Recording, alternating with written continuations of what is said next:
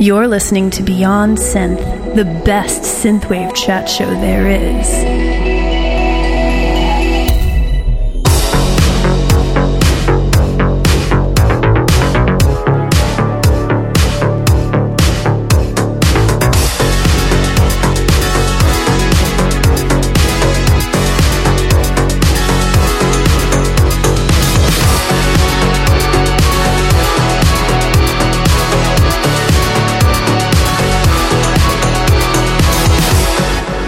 Hey there, welcome to the show. This is Beyond Synth episode 283. On the show today, I'm going to be chatting with Crockett, who makes cool synthwave tunes, and we have a fun chat, and we'll be going, we'll be going there. We'll be going there in just a bit. Uh, it's so crazy to me that after 280 episodes, every time I turn on the microphone and then start recording the intro, I forget. You'd think it would be muscle memory by now or voice memory? Do you still consider it muscle memory if you're talking about your voice? Is that a muscle? Your voice muscle?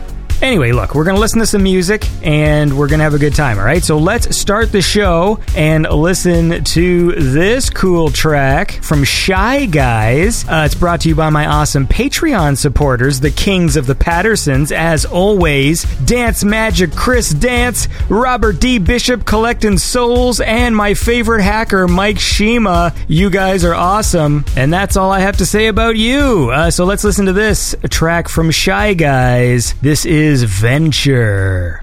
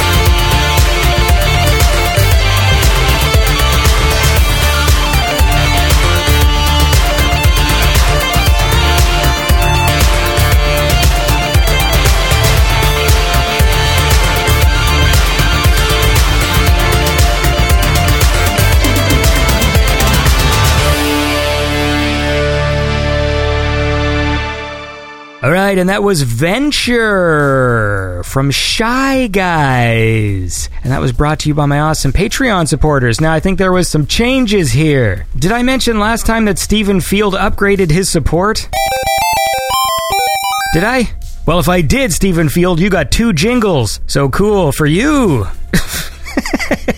Stephen Field is now in the Triple Six Club, the Mark of the Beast, which I may have said last episode. I got confused because I released that Michael Oakley one on a weird schedule, and uh, it messed up all my birthday things. And you know me, I'm always uh, discombobulated. And of course, Caffeinated Pixels has upgraded his support.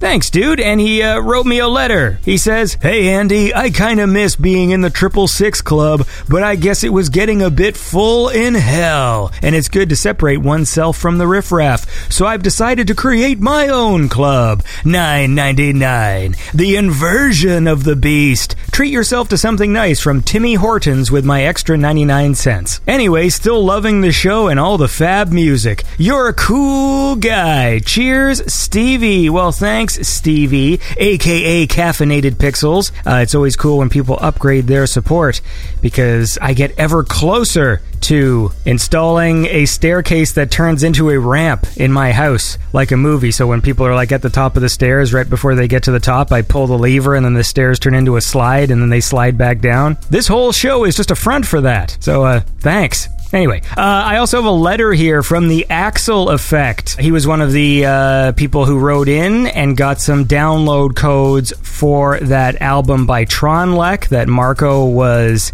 giving away codes for last week. He confirmed with me that the code worked. He said, I'm eager to listen to that musical audio drama made by Tronlek, Marco, Jazzy, and you. I should say I had really nothing to do with it. I just. Literally, Marco was just like, "Hey, can you do me a favor?" Like, I think there's a section where a newscaster talks or something, and so I gave them some ridiculous uh, takes of that, but I really had no part in anything. That was all Tronlek and Marco and Jazzy. It promises to be a lot of fun. I'll sure thank also Tronlek himself for giving away these codes. I probably should have written to you before to have my April 4th birthday shout out, but I'm a lazy ass, so please jot it down for next year. One of these days I'll eventually get myself to make and send you a fun trivia for one of the Beyond Synth family shows, something I've been wanting to do for a long while. Cheers from the other side of the pond. Well, thanks, Axel Effect. So I'm glad you got that, and I think we gave away all of Marco's codes. However, I just realized I just looked at a chat that I had with Tronlek, and he gave me a bunch of codes too. So if any of you listen to the Michael Oakley episode and Marco was talking about Tronlek's album, and if you want a copy, I still think I have some codes. So if if you want it, uh, you can just write me at Patreon, and I'll send you over a code. And happy belated birthday, Axel Effect! Hope you had a good one. All right, so let's listen to another track. Uh, this is one from Michael Elliott. It's brought to you by my awesome Patreon supporters Jose Arbello, the King of Hell, Mike Erdahl, the donation of the Beast, plus 50, and Tim Carlton, the Golden Boner. That's right. until you correct me, I'm going to call you that until you write in and tell me that. Don't call me the Golden Boner. It makes me cry. Uh, anyway, uh, let's listen to this track from Michael Elliott. And I apologize to Michael Elliott because that's a probably weird it's an inside joke, man. It's all good. All right. Uh, here is the track Retro Summer by Michael Elliott.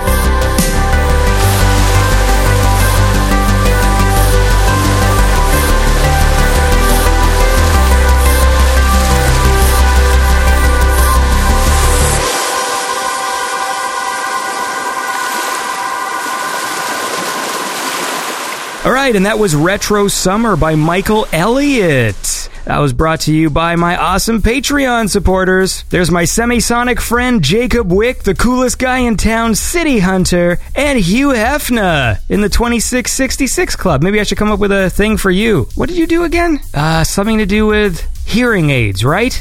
At Costco? Was that you? Christ, I hope that was you. I've met so many people now that all the details get very muddled in my head. Uh, look, let's do some birthdays. Happy birthday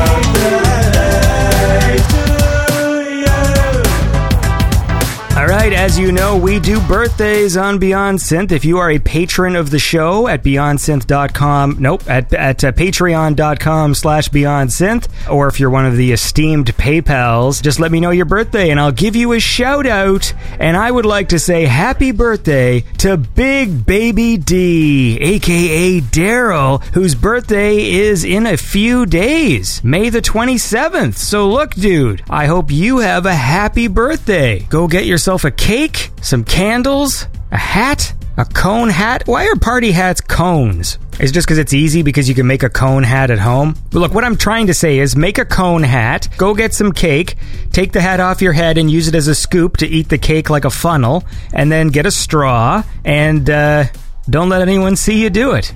And who else? We got another birthday here. May the 31st. A big happy birthday to Run the Skyway, another awesome patron of Beyond Synth. Run the Skyway, and I hope you have a happy birthday. Birthday, I just said. birthday. Have a happy birthday. Go get yourself one of them uh, sweaters. I'm trying to think of another characteristic of Bert. I'm talking about Bert from Sesame Street now. He's got that sweater. He has a unibrow. Do you have a unibrow run the skyway and shave the sides of your head so there's just a little stuff on top? You know, just between you and me, I think that Bert was totally justified in being angry at Ernie all the time. There's one episode where Ernie, like, strips off his clothes to dress up a snowman and then just leaves Bert out in the cold. And I mean, it's always sort of phrased like Bert is the one who's like, oh, he's the curmudgeon who's always getting all upset because Ernie's all wild and he's the fun guy and stuff. But uh, I think sometimes he was a little unreasonable. I'm to be honest with you. But then again, Ernie did get to experience the other side of the uh, the coin when uh, when Cookie Monster baked that cake because Ernie was just trying to bake a normal cake and then Cookie Monster kept showing up and like making the dough go everywhere. And that was at the point where Cookie Monster wasn't like a fully formed character yet. And so I think Ernie was just genuinely frightened of Cookie Monster in that skit? Is me talking about Sesame Street from 1968 like relevant to anybody here? no, it wasn't that old. Oh no, it was. That Bake a Cake skit is like from like 1969. I think that's like in the first year of Sesame Street is when Ernie does the If I knew you were coming, I'd have baked a cake. Oh hey Bert. That's my Ernie impression. I never get to bust that out on this show. What are you doing, Bert? Hey Bert. uh Anyway, happy birthday, Run the Skyway. I hope you hope you have a good birthday.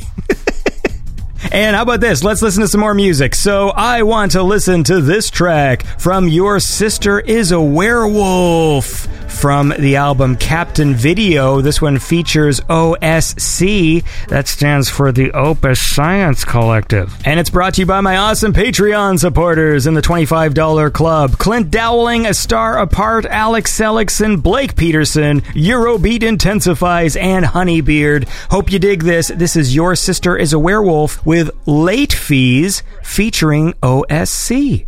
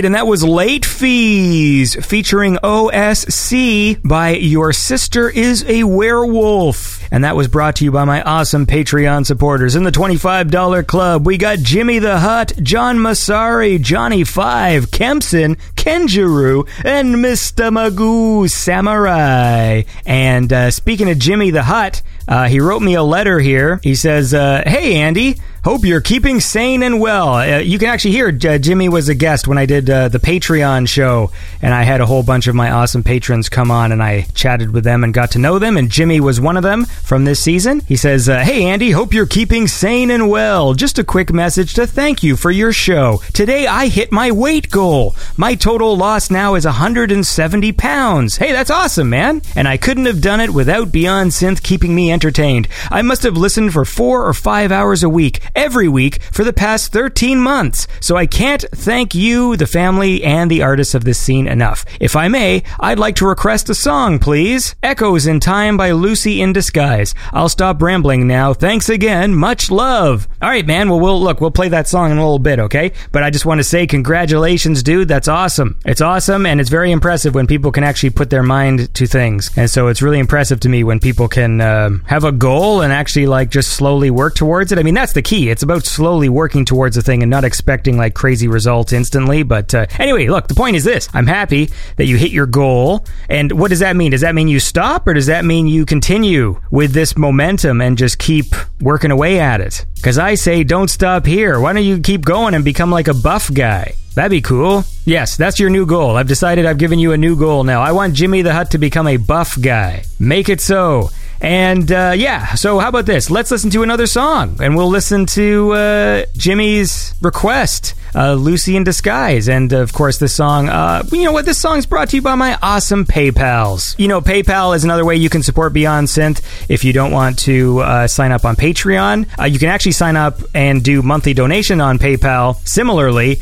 but then it just goes directly from PayPal. Some people prefer that. People like Upgrade Jimpy, the king of the PayPal's, and then there's Austin Wet Stone, the Ross Conian, Brandon Morin, Ross Bruce, Digital Dreams, Gustav Velicek, Russell Nyes, Timothy Warwick, Jimmy Groon, Jersey, Christian Beeler, and I got a letter here from he wants to be known as Dan Williams now, and he's upgraded his support. That's right, the PayPals don't do that too often, but that's a thing you can do there too if you're a cool guy like Dan Williams. He says, Hi Andy, happy to upgrade my support. You've got a great show. Keep up the great work. P.S. I'd like to go by Dan Williams. Think it's fixed in PayPal? Who knows? Well, it doesn't matter because I fixed it myself because I still think it calls you Daniel. But look, the point is, Dan Williams is a cool guy. And then he says, PPS, more rants about radio, please. All the best, Dan. Oh, you mean when I was yelling at Mike at the family show about how. radio is a big trick just to get you to like shitty music by playing it over and over again, which is true, by the way, and I won't have anyone else tell me different. I believe it is true. Uh, thank you so much for supporting the show, all you awesome people. And now listen to this song, man. This is Lucy in Disguise with Echoes in Time.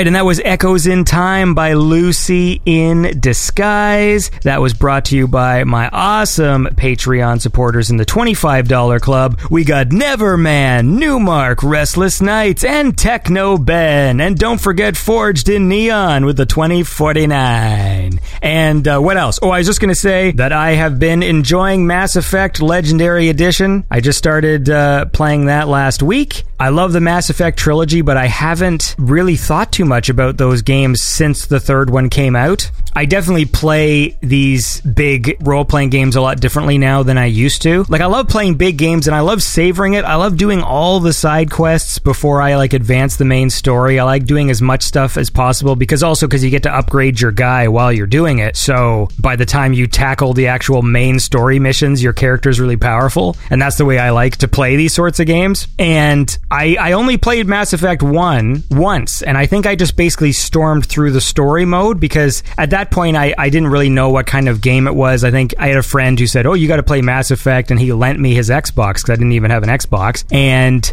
I played Mass Effect 1, and I enjoyed it, and I definitely loved the music and stuff. Again, this was before the synthwave scene, right? So this was another game that had a cool synth score, and that was a big deal for me. And I remember, like, I enjoyed it fine. And then I had a PlayStation 3, so I played Mass Effect 2 on that. And I loved Mass Effect 2, and I loved Mass Effect 2 so much I played it twice. I remember that, and I really enjoyed it, and then I was super excited for the third one, which I thought was a good game overall. And then, like most people, was kind of disappointed by the ending, but I think my reason for being disappointed was different than other people's. And this is a, maybe a controversial statement, but I don't think games should have multiple endings. well, okay, if you care about telling a cohesive story, I don't think games should have multiple endings. I know that's exciting for people when it's just like, oh, you get to make all these decisions and then you get a different end. You know, like, you know, there'll be these games where the whole selling point is like, it's got 57 different endings. But to me, that just means you've got 57 kind of shitty endings. And then if you play that game, once you beat it, you know you just got one of 57 endings. And so to me, that doesn't work as well as when you tell a compelling story. The reason why people love Metal Gear reminiscing about games like that is because although the story is convoluted and complicated, it's the same story. We all experienced the same story. So when we think back of it, you go like, "Well, that was cool. Remember when Psycho Mantis did this and remember when Cyborg Ninja did this and blah blah blah." And I think that in order to tell a compelling and proper story, you need to focus and tell one story. And so, in the case of Mass Effect, since the whole trilogy was all based on you're making choices and things are changing around you, I still would have had the main universe altering decision part of the third game where it just leads to one ending. But it, it doesn't mean your choices don't matter, right? Like your choices affect all of the members of your team and their individual storylines. And it could have affected a lot of decisions on a micro level, like maybe what planets blew blew up or whatever. But ultimately, the main thing should have led to one place. Then they could have put all their energy into making sure that particular ending makes the most sense. And then when they want to develop sequels, they don't have to dance around what happened in this trilogy because it sort of makes the trilogy less substantial because as a whole the trilogy is one of the best game trilogies ever made but then if you want to make a sequel, you have to basically like never mention what happened to the universe because, you know, then it diminishes what ending the player got. And that sort of sucks, right? In a game where like the story is so important to have a huge detail like this universe affecting decision is different from player to player, which would affect the whole future of the Mass Effect universe. And then literally if you make a sequel, you can't talk about that. And so that's silly. So I think that there should have been one main ending. But anyway, the point is this. I'm enjoying it. It's great to go back and play these games. And I'll say this, I've said this many times, but I, I maintain it. The best part about the next gen consoles is the fucking loading time. It makes games so much better. I've always known how much I hate loading time, but it's so obvious once it's gone how much better a game is when there's no loading time. Or if the loading time is greatly reduced. Yes, these games still have loading time, but now it's like five seconds instead of a minute, and it makes a huge difference. It really does. I've honestly been enjoying going back playing games on, on Xbox Game Pass just because the games run so fast. It makes them so much more fun to play. Anyway, let's listen to another song and then we'll play another track and then we'll go talk to Crockett. All right, so here's a cool song from Sheaf. It's got some nice chilled out vibes I think you'll dig. It's brought to you by my awesome Patreon supporters in the $20 club, Chatterack and Joshua Winter. Oh, that's I've never said Chatterack like that before. Now just that just felt wrong. Joshua Winter and Chatterack. There we go. And uh, check out this track by Sheaf. This is Reflections.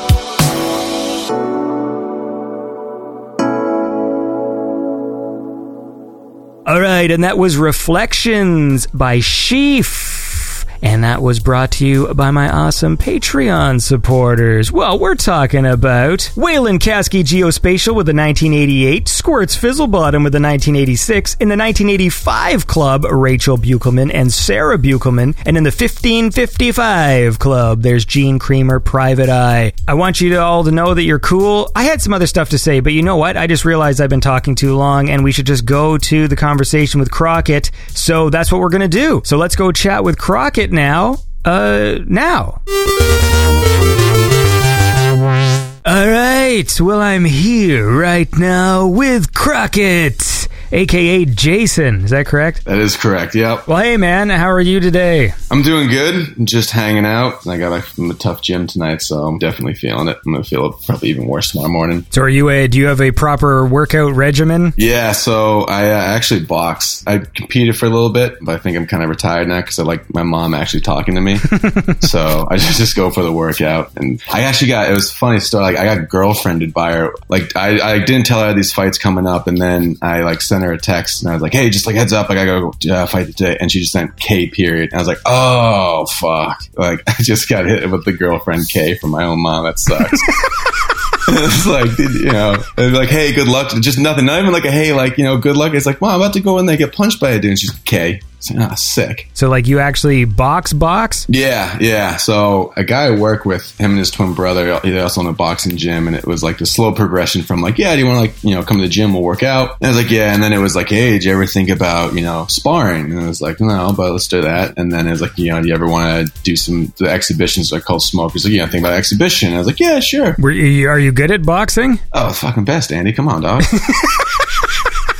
Look at the champ over here. I actually, so I, I did the tournament I entered. I did end up winning. So look at you, you know, undefeated amateur. What can I say? But it was great. The first exhibition I had, it was it was a good fight. But I ended up going to the ER, and uh, they're like, "Yeah, we don't know what's going on." I had this like, I thought I'd broken my nose. I had this weird freaking bubble in there, and they were like, "Yeah, we don't know." And I was like, oh, "Okay." And they're like, "Yeah, maybe it's just like swell, swelling, kind of weird." So I go home, and they call me like a couple hours later, and like, "Hey, we have an appointment for an ENT uh, tomorrow." And I was like, "Oh fuck, this might be a little serious." So I go to the dude and he's like, he's looking at it. He goes, "Oh boy," and I'm like, "What's up, man?" He's like, "Well," and he starts explaining it, and basically is like, I had like a uh, septal hematoma, and he was like, uh, "If we don't do anything about this, then your cartilage dies and your nose caves in." I was like, "Dude, I am single as fuck. Like, you have to fix this right now. Like, I can't be rolling up with my nose caved in, dude." So luckily they fixed it, but that, that honestly it was weird. Like, I, I played sports all growing up. I played sports in college, and I was like, "That, of course, that like that was the worst injury I've had." They like sewed through the middle of my nose. Ooh. They had to like block it up for like five days.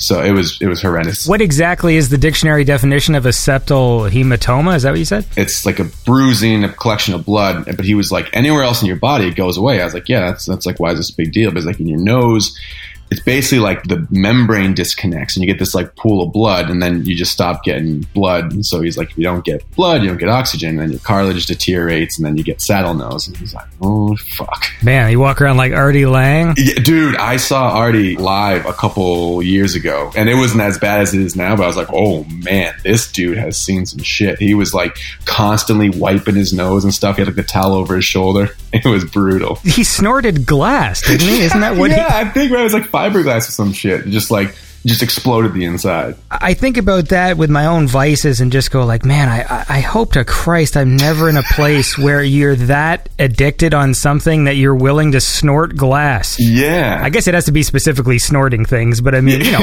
yeah, you know. Yeah, or just like that willing just to like, look, yeah, fuck it. You know, like not like vet vet what you're about to put into yourself. Oh my god. Every time I think about that. Mind you though, at least like the fact that he hasn't gotten it fixed, like when you see him, you're like, oh fuck, like yeah.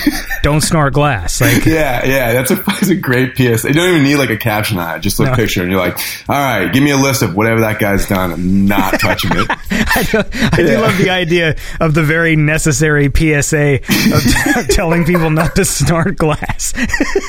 yeah, well, fuck. If Artie had seen that, maybe you know he could have been like, ah, I really want to, but I did see that thing on the internet. I, mean, I know it sounds like a bad idea, but, uh, but my aunt shared that PSA on Facebook, so. So what does this mean now, man? You're hanging up the boxing gloves? Is that what you're telling me? Yeah, I'm still doing it to work out and stuff. Because I also coach. I play lacrosse in college. I coach. So. Well, you sound like a really active guy. I just picture you like permanently wearing one of those fucking jogging outfits. You know, which I guess sounds comfortable. I mean, I don't even own a pair of sweatpants. So. No, oh, dude. Not even like you're up in Canada. Dude. You know what I mean? Like not even when you're sleeping. Well, I do have pajama pants. Oh, you're doing like the like the fleece bottoms. Yeah, yeah. The way they got like yeah. Marvel characters on them and stuff. So I Ghostbuster pajama bottoms and Super Mario and Marvel superheroes and oh hell yeah. Yeah. I was getting owned uh, so I'm a teacher too. I teach seventh grade. I was getting owned. So I'm not I'm not a Marvel guy. Not that I'm against it. I'm just like never got into it. And they were like incredibly appalled What's the new show? It's the Winter so- something. I'm yeah, yeah, uh, uh, Falcon and the Winter Soldier is the one. The, the Winter, the Soldier guy. yeah, you fucking old man, out of touch piece of shit. I just feel like at this point I'm so far behind, like I can't get caught up. I mean, I guess I could, but I'm like, I see it's a serious commitment. Yeah, I guess that's the problem with having sort of like an interconnected universe of movies. Is like the barrier to entry now is insane. Yeah, because it is. There's like there's twenty what twenty two movies or something, yeah, and like several TV shows. And- like I saw a couple of the Iron Mans, and I thought those were solid. I think I did see like the first Avengers, but like that's it. I mean, they're good. And Captain America, that's my uh, that's my homie. He went to my I wasn't there when he was there, but went to my high school. Like the actor or the character? Yeah, no, no. Chris Evans. Okay. Yeah, yeah. That'd be sick of the characters there. Yeah, so that's he's the uh he's the big proudest subber there. Well, that's cool. But now I'm letting him down because I haven't seen any of his movies. well, you saw Avengers. He's in that. Yeah, I got, I got one in there. There you go. I actually did. So, I, so they needed. Uh, I told. I was saying, coach. They needed extras for what uh, was it? Defending jacob or whatever that one that he's got that's on like apple tv so that was in mass and they were like oh yeah uh, we need we need extras. We need some kids you know playing lacrosse in the background. And so i go there and i was like oh, i'll be, go be an extra. And so but i was like oh maybe he's gonna come like say hi to the kids. Obviously not say hi to the kids. But we like sit around the tent all day and then they were like yeah so like uh, so i don't know if you know Sandy i'm famous. I'm in the, the screen actors guild over here. Nice. Because uh, we were specialized extras because we, we need a coach so we uh, had to sign off and we got the SAG pay. Uh, and then sat in a tent for like eight hours and didn't actually get used in the film at all. Nice. But, you know, I got that on me. I, I think I should have been actually at the SAG Awards uh, the other night because I did a lot. Well, they should include that in the trivia on IMDb. Yeah, right. Unused extras. That's the best unused extra. Listen, man, before we get carried away, we got to listen to some music. Oh, yeah. Because uh, if, if, anyone tuning into this interview thinks I'm talking to some fucking, what, like middle school coach boxer guy, but I'm talking to musician Crockett. Yeah, that's right. Who um, makes synthwave music. Now, you actually make pure just synthwave, and we're going to listen to it. I'm going to explain why I said that in a second, because I've, I've been dividing this season off into sort of like styles. Gotcha. And so I've basically been focusing a lot on like synth pop and like instrumental cyberpunky kind of stuff and I realized I haven't done like a just classic synthwave show in like a long time and uh, you make great music like all your albums are good and they're all just that classic synthwave vibe that uh, that I like to hear, and we're gonna listen to some. Hell yeah! That's my setup. All right, so no, we're uh, we're gonna go back in time here. Uh, you're one of the dudes I should have had on the show long time ago because you've been making music for a long time, and uh, and we're gonna listen to this from the album The Heist in 2015. This is a crew divided by Crockett.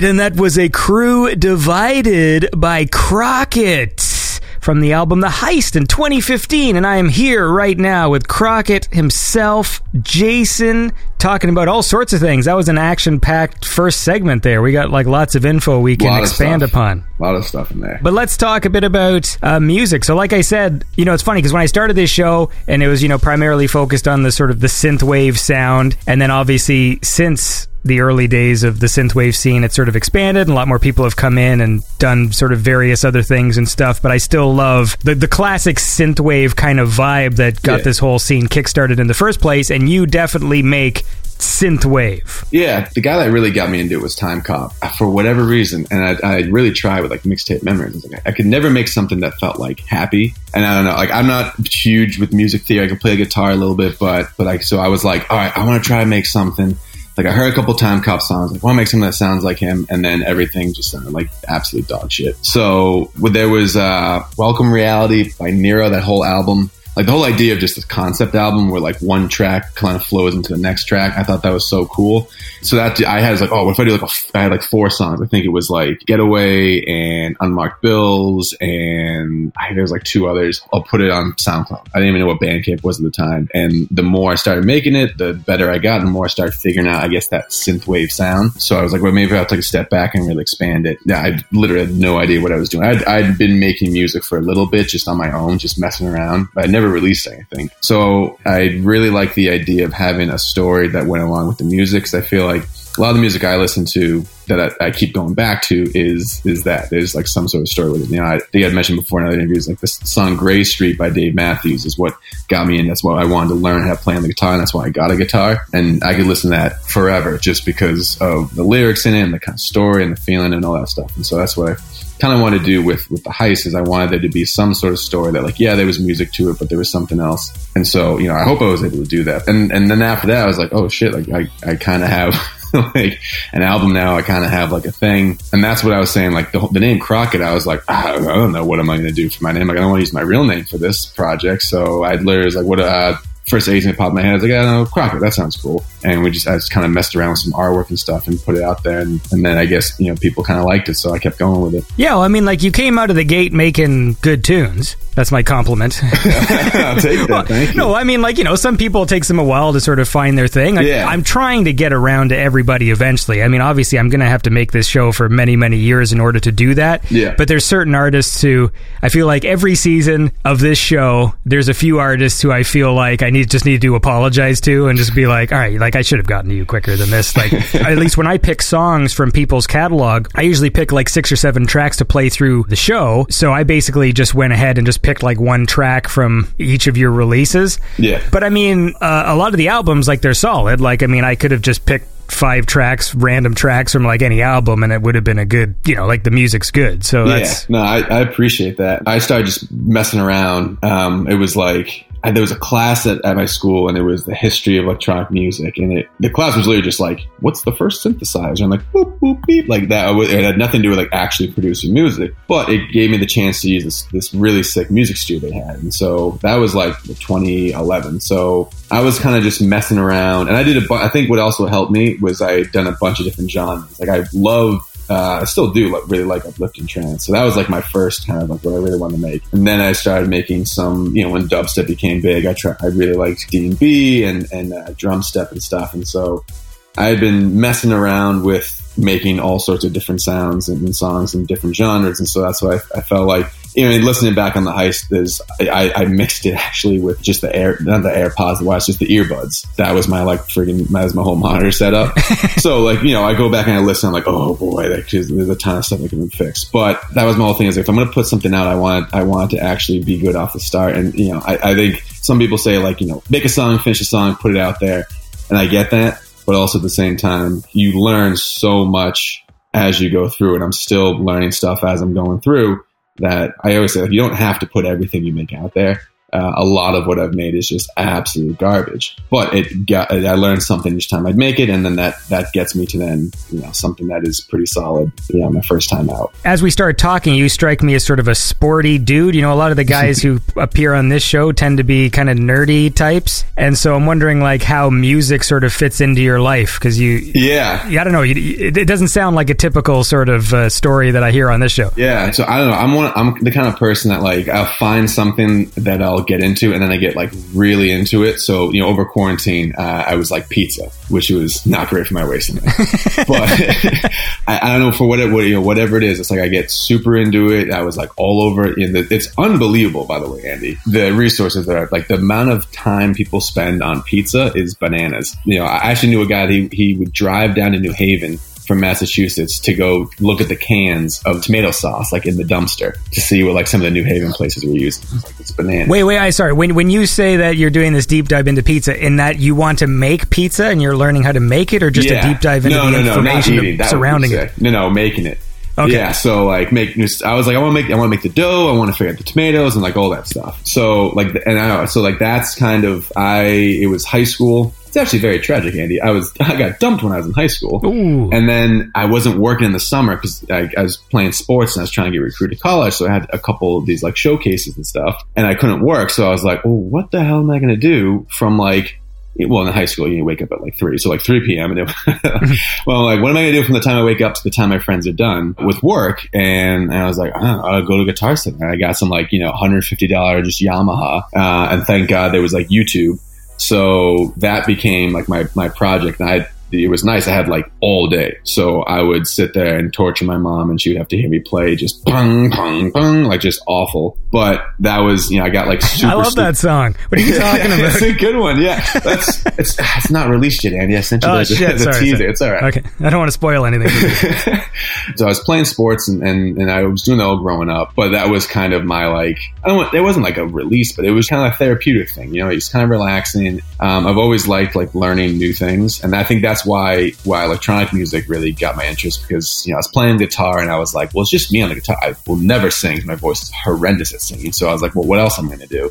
So you know, as everyone does, you're like, oh, I got GarageBand. So you lay down some like really crappy drum beat that's like not quantized, and then you play the guitar over it, and that was kind of like my foray into it. And it kind of just served as like a, a relaxing, like I could just go kind of off. I'm, I'm kind of introverted, like I'm, you know, I'm fine going out and hanging out, whatever. But I definitely, my parents just call it Lego time, when you're like just disappear for a couple hours and build Legos. So I think that like the music. I do that now. Yeah, right. Dude, it's, yeah, it's still like hell yeah. yeah, people that ask like, "Want to want to hang out?" I was like, "No," and they're like, "Well, I mm, no, thanks." Uh, Fucking Lego time, motherfucker. fucking Legos. yeah, so like that became like the new like Lego time. You know, I just off by myself. I'm like teaching myself something, and and I guess it kind of ties in with sports too, where like. I really like the, you know, I picked up boxing because I wanted to try something new as a sport that I'd, you know, I wrestled and stuff in high school, but I never actually you know, boxed. And so I like starting something and then, you know, you can kind of see the improvement. So I found with music, it was kind of the same thing. That same, I guess, you know, mindset around sports, whereas something is something new that I can practice that I can get better at. I can find different ways and what works for me. And yeah, it is funny. Like I, I don't really tell anybody, not anybody, my, my, uh, my you know, my family knows, um, they didn't know for a while actually, but I was like, I didn't tell anyone that made music. Um, and really, like, I'd say probably most of my friends don't know that I make music. Not that I'm like embarrassed, but it's just like never really comes up. And like, You'll have to have a coming out party. yeah, right. Like, I got something to tell you guys. And yeah, and I plan to like, oh, fucking okay, cool, dude. like, no, but like, I have a couple albums and stuff. you have to have a whole setup though. Like, look, guys, like I know it's 2021 and Yeah. people are a lot more accepting now of different kind of lifestyles and different, you know. And I just got to let you guys know that I make electronic music. I, I make uh, make electronic music from a couple decades ago. Uh, that's me. Speaking of which, Yeah. let's listen to some more, dude. I want to move forward to 2016, January 2016. You put out something called Mixtape Memories, Oh, yes. and I want to listen to this track. It's called A Love Lost, and it's by Crockett.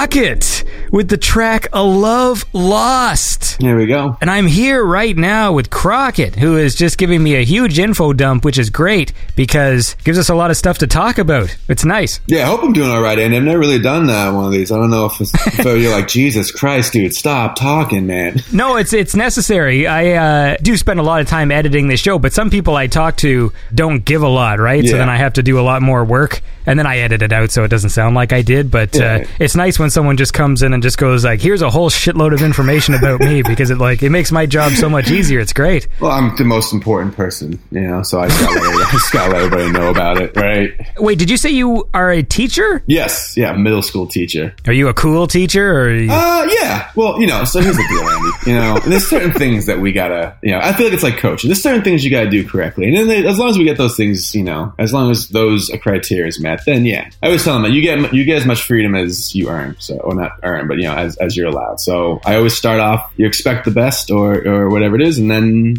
you know, if you lose, you know, like I have, uh, it's my room. I got like some, know, flexible scenes, like the buzzword, but you know, I got some beanbag chairs, some like Wally seats and stuff. And it's like, you know, and again, it's middle school. So like, good Lord, look out. So I'm like, Hey, you guys are good to use this. As soon as we start messing around though, like we got to take it away. And so hopefully building lessons there. Um, it is interesting though, like it, my release, I, I'd say less so now, but like my early on, like my release schedule, I guess was always seemed to be tied with like the school vacations. So it was like summer would be something, and then you know actual mixtape memories was over uh, over December break. You know, I have like a week and a half off, and then I would just plow through and like make an album then, and then be I wouldn't touch the you know touch the computer for you know, and then February I'm working February break I'm working on something. So that is one nice thing you know between the coaching um, you know and the music stuff that I think teaching does give some time for some other parts of your life. It's not just like you know dialed in with work. now are you doing online teaching right now? Oh man, yeah, it is. Let me tell you. It, so we're we're in person. It's a mix. You know, the kids are alternating weeks and stuff.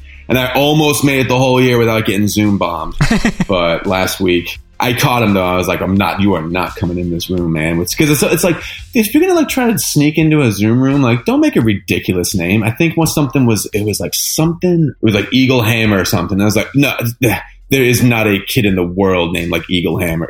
That's what he was Wait, wait, wait. So Zoom bombing is when someone joins the thing that's not part of your. How do people do that? I that's what I'm saying. I'm like, what? Do, who is sending? So like, the, what happened earlier in the year is the kids send out the Zoom links, and they're just like, oh, this is my class time, and and I, we had Oh, yeah. okay. Like expecting that someone will pick up on it and like. Yeah, and they'll oh, Okay. send it to their friends or, or you know, you know, the, the different grades, and they're like, "Yeah, pop in here and say like, you know, dumb shit." That was a big thing early in the year. Luckily, I avoided that one. But also, too, a kid was like trying to get in there, and he had like another student that I have like name wrong. And I'm like, if you're gonna like be a jerk, at least be like good about it. Like, you know, if you're gonna be a thief, be a smart thief. Like, if you're gonna be a jerk, like at least spell the kid's name right. So I'm like, oh, let me let them in here. Yeah, uh, we're the exact opposite of you right now. Is we've just gone back to online because I got no two kids. shit, really? How how is that going? Yeah, uh, my uh, my wife, uh, she works with kids Yeah, yeah. Uh, in a uh, daycare school kind of thing. So when they close schools, she basically then just takes a leave, Mm. and then she sort of handles the kids while they're doing their online stuff. Yeah. which is uh, amazing because I I couldn't do it. Like I I, I, Yeah. I barely get work done now, even with her helping them, Yeah. because our apartment is like one big room. Oh, so everybody's in there. And so my office is on one side. My spaceship set is my office. So I've got like a spaceship set and a desk and my computer, and then the living room. And so, like, you know, when the kids are frustrated or if they're not paying attention or whatever, like, I am distracted by it. Yeah. So wait, so they went back to school. They were online, went back to school, and then are going back Yes. online. Oh, what a nightmare. Yeah, this year started.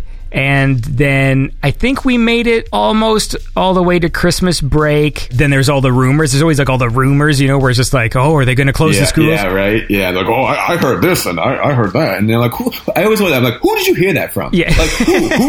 like, well, you know, I heard that, blah blah blah. And it's like we all talk to the same people. Who's telling you this? Well, I think it's like in the same vein as like how video games like will leak stuff. Yeah, yeah, You know, yeah. to get people talking and see like what the buzz is about or see how people feel. Where it's just Yeah. like, oh yeah, like this 16 minute trailer for the new game was leaked. I'm like, was it leaked or just like not so officially true. released? Yeah. Because and you know they do that To, so I think maybe they, they do it in the same in, with government is sort of just Yeah, like, like, why don't we hey, float this go, why idea don't we and go what on the, the mom's Facebook page here and just like real quick, like Yeah, you know, yeah, yeah. message out there and like, oh, I heard that, and see what their responses are. Except these days, with everything is always so like politically kind of polarized. It's just like you're never going to get a straight answer of what the people want. Yes. If you're like checking Twitter, because all you're just going to get Yeah. is you're going to get an even 50-50 of I hate this government Dude, and want them yeah. to go away, or you're going to get the other half that are you know what I mean? Like what a great decision! Like it's, It's bananas. Like, you know, I'm on Twitter and I have my, my social media accounts. My Instagram is trash. I just, I can't keep up with it. But it is, I'm like looking at Twitter, I'm like, man, like, it's just two different worlds. It's crazy. oh yeah, well like, Twitter's to- garbage. Yeah. It's such a trashy place, and I just to me, I, I get, I don't understand. I'm not a coder. I don't get what it takes to like build algorithms and Yeah. all these things. But there's part of me that just, I just think that they they could police it so much better, like automatically. Like I feel like if I could go back in time and like make the world a better place, Yeah. it would just be like to make social media sites. Just have a consistent set of rules that they just stick to. yeah. Because yeah. I feel like that's been the biggest problem. Because that's where all the confusion, I mean, or so-called confusion comes from. People always go, "Oh, you can't say this anymore," whatever. And it's just like if there was just just a sheet instead of instead of qualifying things in very vague terms, like Yeah. we don't like whatever talk. Then it's like if they just said. If you type in this word, your tweet will not send. you will not go through. Yeah, exactly. Like, and there should just be a list. And I guess this this gets into some weird territory, but it would be like, look, even if there's certain words where it's like some people can use them and some people can't, I would just have a hard rule and just say, look. You can't type this word into our service, no matter who you are, because it's Yeah. a bad word. The end. And if you type it in, the tweet will not go. And if you try and get past it by doing like sneaky, like, what if I replace the A with a four? Then it's like, no, that doesn't work oh, either because we know that trick. And like your tweet just won't go. And then just, and then just have a consistent, Yeah. instead of like vague rules of like, you know, like be nice to everyone, literally just have a sheet that goes on for like 30 pages. Here's the words you can't say. Here's the sentences you can't say. Here's this and that. And then just stick to it. Because I think a lot of times, a lot of the confusion that's caused on social media is just people who just, they just want some consistency and they just want rules. They just want to know what is the rule I've broken here. Yeah. And if you just have it written there, this is the rule. And if it's not, then they go, see, look at look at right here. There's a prime example. you know, in South Park. Just, rabble, rabble, rabble, rabble. it's true though. I mean, I just feel like that would that would just solve the problems. And then if people, then at least you just be like, look, hey, listen, man, I have a lot of really quirky things to say, and Twitter won't let me say them. Then it's like, then don't use it. The end.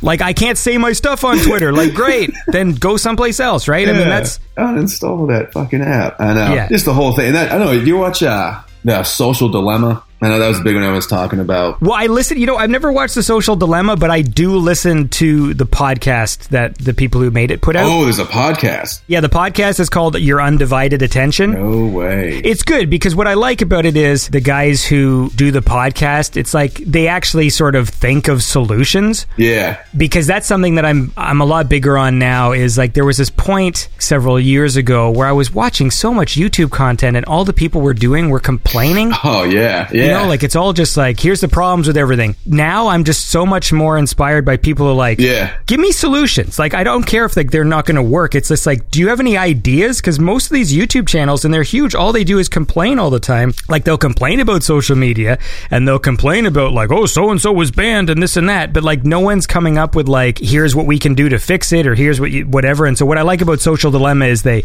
they talk about these issues, but they also posit ideas of like, um, imagine a world where Facebook operated like this, or you know, and so on. And so Yeah, I like. and then you get that. caught in the out in the freaking algorithm, and then you're like, you're watching all this negative shit. And you're like, well, now I feel bad. Yeah, that's another Like, thing too. You know, that's when I'm going through like the Twitter timeline, and you're kind of like going, and you're like, oh Jesus, all I just saw was just angry people, and now I, feel like bad about myself. I know.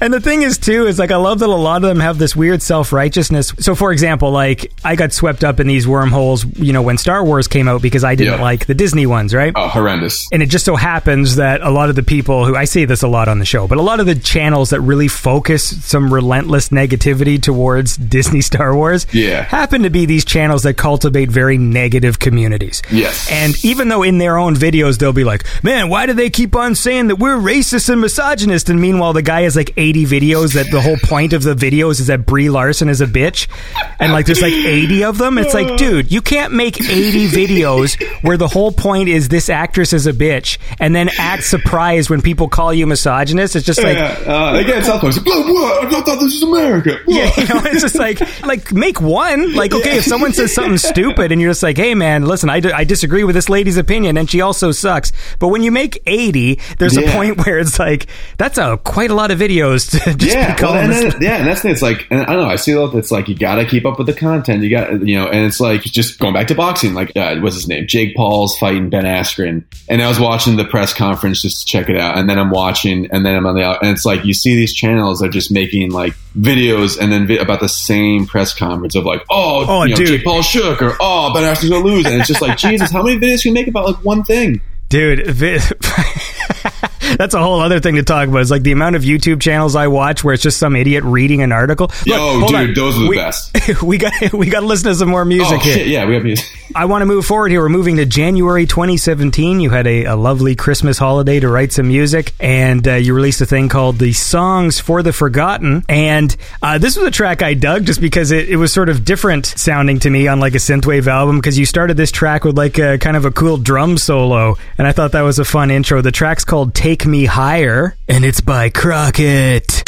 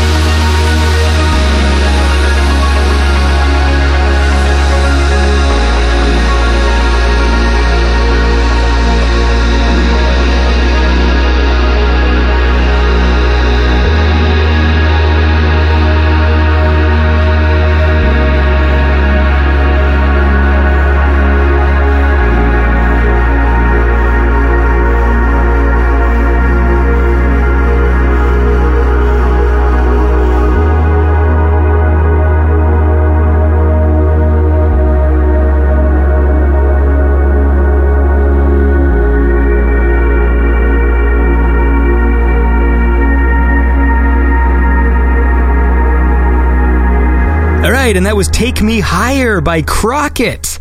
I'm here right now with Crockett Jason talking about watching stupid YouTube videos. stupid ass YouTube videos, drum solos, and then YouTube. That's all we need. I liked it though. It was fun. It was a cool lead in because I, I don't think I've listened. I'm trying to think if there's any album I've listened to, you know, when doing this show and doing like the synthwave stuff that like just started with a drum solo. Oh yeah, that's it. So yeah, well that that whole album was like I don't know. I like to do with the EPs. Just that's the more of the experimental stuff. All the full albums have been the outrun type of stuff and then the EPs is where I've been able to mess around. So getting back to Dave Matthews, I know I get flamed anytime I talk about how I was a huge fanboy of Dave Matthews, but I was like, I loved this drummer, and I would like listen to just his parts, like you know, try to like key in on like the syncopated rhythms on the hi hat and stuff. And so that album, I was like, it, kind of started with, I was like, I want to make something that sounds like a Carter Beauford on the drums type of like live sounding thing. So all that was like programmed. So I did a ton of, again, it's like a deep dive in it. How do I make samples sound real and stuff and velocity and, and pitching and stuff. But I, I, there was one time I went, I actually saw Lenny Kravitz live and it was sick. His drummer started going. They walked off the stage. She went for like five minutes and then she ended with just like, dum, dum, dum, dum. And they came back on and then they went like, are you going to go my way? And I was like, that's so sick. Like just starting a song off like that with like a drum solo and like getting after it and then going into the song. So I was like, fuck, want to try that out. Oh, sorry. So you ended that with the intonation that you were going to follow it with another thought. Well, you know, sometimes I like to keep you on your toes, Andy. like putting you through your paces tonight. And I, I, think also too, like I had done horns at it, and I've never, and, uh, and it wasn't like a synth wavy, I guess, type of sound. But that's what I was like. I want to do some like new stuff because I, I, also felt like I was getting in the habit of like I had the same outrun bass sounds and the same kicks I was using, and all my melodies started like kind of melding together. And I was like, I need to like I need to get out. I need to do something kind of different. And so that's where the first song on there was standing at the edge of the world. And then I was like, oh, I, I kind of like the way this is sounding. I like the way the drums, and that kind of built it out from there. Wait, did you say earlier that you were uh, you you got started making tunes with like making like uplifting trance? and stuff? Like, does that stuff exist? It's uh no. Oh, it's be- no. um, if you could probably find if you go to the old Injuna forums, I feel like I have a hard drive with some stuff. I, I, did put together like a six track Pryda like house type sound. I think part of the reason why I like uplifting trance is and this sounds so lame, but you know, it's like the emotions. Lame. Yeah, right. Lame. loser. but there was uh, what was it? The Sean Tyas remix of Irafushi, and I remember there was one time I was driving out of school. So it was a long drive. It was like I think it's 15 hours with traffic and everything. So I was on like last legs, and I had Sirius uh, XM at the time, and there was two songs that was on. I just kept playing on repeat. It was uh, Irafushi, the Sean Tyas remix, and uh, Ramsterdam, the uh, uh, van Deynhoven remix. Those songs like made me like amped up, or like there was just something to it. Then and so that in making or trying to make uplifting trance pretty terribly, but trying to make it, I think that helped me. I was like, okay, if I need some sort, I need a song on the heist or whatever to have this kind of emotion because, or, or this kind of feeling because this is what's happening in the fake story that I had. I feel like I was I was better able to do that. And I think that's kind of what I try to do with a lot of the songs is have some sort of lame, like emotional, uh, you know, connection with it. Because yeah, I feel like you can listen to a song that's great, get you hype, but like if you feel something, or even like uh, that whole album, "Songs for the Forgotten," I never really put out. My idea was uh, someone like realizing they're in purgatory, and so it starts. It's like kind of like it starts off like the first couple songs are like kind of like happy-ish and then it gets a little like darker when they realize like oh shit like this isn't actually real. And then he starts playing some drums? Yeah and then he's like well if i'm fucking in purgatory and i gotta kill some time because i'm not getting out of here anytime soon but yeah, I never like put that out there because it is interesting to. I think it's super interesting to see like what people get from it. You know, and there was actually I was amazed. Cobra Commander on Twitter, but like he put out a, a review thing on uh, the Revenant, and he was like going song by song, and I was like, holy shit, this is like eg- almost exactly the the idea that I had when I was going through it. So I thought that was pretty cool. Yeah, it's nice when people uh, can actually do that because when I. Again, when I talk about music on this show, uh, the height of my critique is that was a cool track. that had some sounds to it there. Yeah, most of the time I do my own thing because in my brain, like I sort of have a creative, like visual brain because I'm always thinking about video ideas Yeah. and movies and stuff. And so I usually never come up with what the person was intending. I just listen to a track and go, "Here's what I would do with it." Yeah. But it's hey, man, that's the power of music. Yeah, right. That's why it's cool. Everyone can get something different out of it. That's that's why it's cool. Did you say you were in SAG, or was that just uh, a consequence of being in that scene? Oh yeah, no, I'm a I'm a member. No big deal, Andy. I'm a big deal. uh, it was actually super annoying, dude. They like they wouldn't leave me alone. They were like, "All right, like you gotta get your pay, but like you gotta join SAG." And so here's the paperwork. And I was like, uh, "I'm not joining this because I I wasn't even in this movie. Like, what am I doing this for?" And then just emails weekly, and it's like, "Oh God, if I want to get paid, I might I have to do this." So this was just a consequence of being in this lacrosse sequence. Yeah, that's it. Well, yeah, sup- supposed to be. And they're like, you can come back tomorrow. I was like, I just, you told me I, I couldn't bring a phone because of, you know, confidentiality. And so I sat under a tent for eight hours with nothing to do. I'm not coming back tomorrow. Oh, like you can't bring like a switch or something. So, so they were, they was like, the email was like, don't you fucking bring anything. And then I was like, oh, okay. And it's my first time, you know, doing something like this. And then Oh, I, and everybody else brought switches. dude, everyone's like chilling out on their phones, iPads, and I was like, oh, and what I found was super interesting. People like that's like one of the like a thing they like do that like weekend. There's like Facebook groups and they figure out what projects are around and they like they will just go and like do that like on a consistent basis. Which as for me, I was like, I, I would never want to do this again. just sat around, did nothing. Well, listen, I tell you what I want to do is uh, listen to some music. So we're gonna we're gonna move to August 2017. You put out a thing called City of Ghosts, and uh, this was a track that I dug. It's called Off the Grid by Crockett.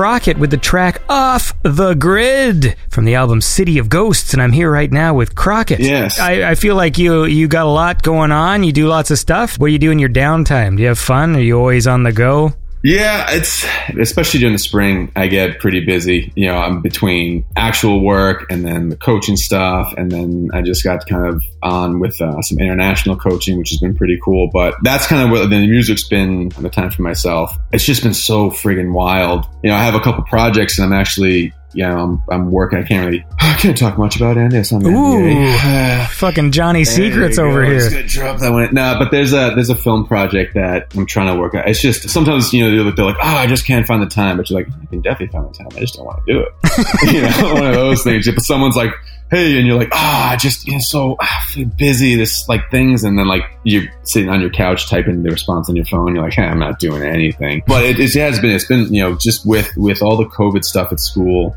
uh, and, and all the different things changing. It's, you know, we really had to change up the way uh, that we have lessons. So, like, a lot of stuff that you kind of have, you know, as a teacher, like, you, the first couple years are pretty horrendous because you're doing everything from scratch. But then after a couple years, you have an idea of, you know, what you're going to do. And, and now that basically COVID was like, you thought you were good to go. So it's been a busy uh, year. So even like with that, you know, I'm, tr- I'm trying to find time to just simply sit down. And, and even find myself, I'm like, you know, if I do have downtime, like I just want to sit on the couch. Like I'll do the weird thing it's like sit on the couch with like the TV on mute and just kind of like just relax a little bit. I like super weird too. I've been driving and maybe it's like I should go see somebody about this. I've been driving with like no radio.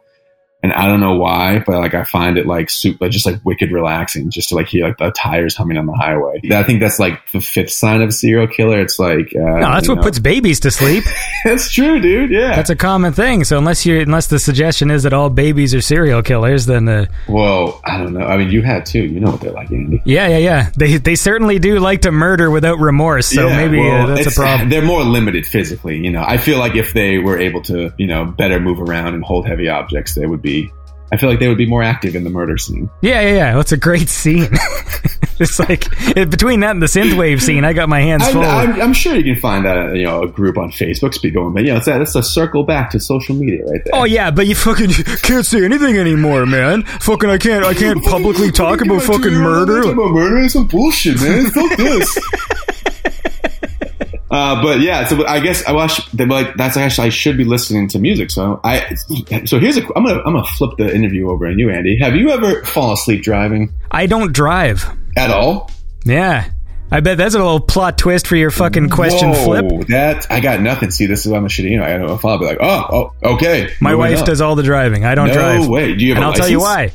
Because I'm the kind of guy who looks out the window and listens to music. Have you ever gotten a license, or are you just like, yeah, I'm okay. I'll let this one handle. Um, I basically just keep on renewing my. So I don't know how it works in the states, but Yeah. in, in my province, there's like there's a sort of a, a license referred to as the G1, which is the you go write the test, Yeah. and then you get a license that permits you, as long as you're old enough, you can drive if someone else in the car has their full license. Oh, So you're allowed to drive if, if you're sitting with someone sort of like you're training, but then you have that license for five years, and within that five years, you have to go then do the driver's test, like with a Yeah. per, with an instructor, and then then if you pass that, you get your full license. But if you allow five years to elapse, then you have to get the G1 again. and you just get another five years. Yeah, so by basically, I've just been on a cycle since I've been about like old enough to get it. Like I think eighteen or whatever. Like I've just. I've literally every five years I go and I write, I go to the thing and and every few years they update the technology. So now it's like you just go into this room and there's like a touchscreen little TV and you gotta just Yeah. like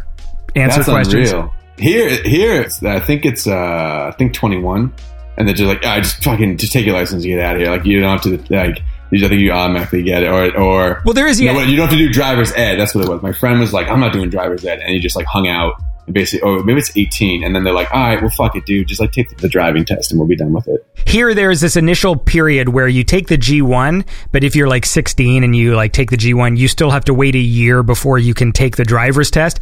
But like me, since I've already, like every five years, I do the G1 test again. Yeah, so now I don't have to wait that year. So like at, at any point, I can just go and do the test. I just never will. I'm definitely not going to do it in the city. Like, eh, like if I, just ever actually do take the driver's test, it'll be Yeah. when I go back to like my hometown because it's like a small town.